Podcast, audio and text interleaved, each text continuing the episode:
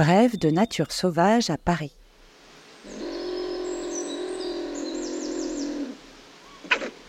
Aujourd'hui, la fouine.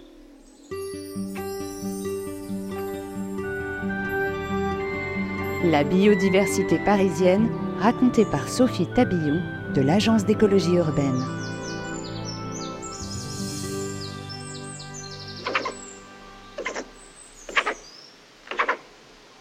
Ce mammifère est un mustélidé discret et qui vit pourtant à nos côtés. C'est un animal court sur pattes et au corps allongé, mesurant entre 40 et 50 cm, sans compter sa queue touffue d'une vingtaine de centimètres. Au pelage brun, tirant sur les gris foncés, la fouine se reconnaît à sa tache blanche sur la poitrine qui descend jusqu'aux pattes avant.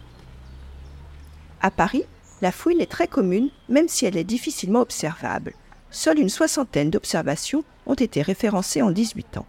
Agile et farouche, elle se déplace la nuit sur les toits de la capitale, se faufile dans les rues à la recherche de sa nourriture. À l'approche de noctambules parisiens qui croisent son chemin, elle se glisse sous les voitures. Ceux-ci pensent alors avoir vu un drôle de chat allongé. La journée, les seules marques de sa présence sont ses excréments, délaissés cylindriques torsadés et effilés de 6 à 10 cm de long. La fouine n'hiverne pas, elle peut être ainsi aperçue un soir d'hiver.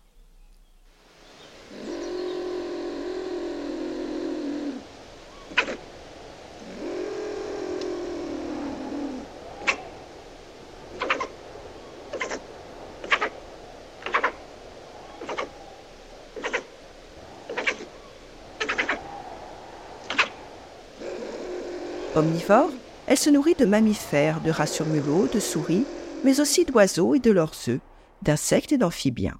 En automne, elle apprécie les fruits mûrs tombés au sol. Opportuniste, elle fouille dans les poubelles à la recherche de déchets alimentaires. Ce prédateur urbain exerce un rôle important de régulation de populations de rongeurs dans la ville, en limitant leur nombre et la propagation des maladies dont ils sont porteurs. D'ailleurs, la fouine, comme son cousin le furet, était une auxiliaire précieuse dans nos habitations jusqu'au Moyen Âge, où elle occupait alors la place du chat. En été, cet animal solitaire part en quête d'un congénère. C'est la femelle qui, par ses cris aigus et ses sécrétions odorantes, attire les mâles.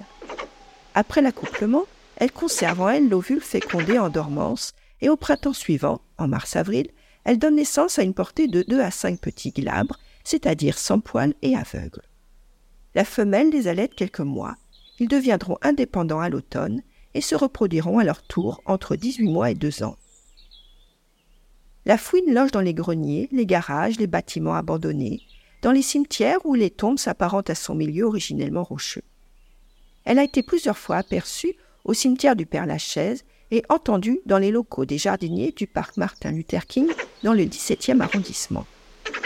Elle n'est pas toujours très bien acceptée par ceux qui la logent malgré eux car elle provoque du bruit par ses activités nocturnes dans les combles et parfois des dégâts dans les isolations de toiture.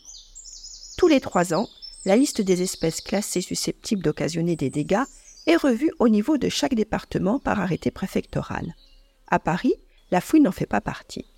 La ville tire un bénéfice de la présence de cet animal sauvage sur son territoire.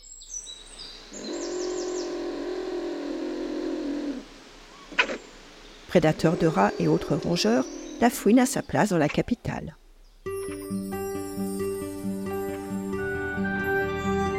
Pour tout savoir sur la nature à Paris, rendez-vous sur le site des acteurs du Paris durable et sur paris.fr.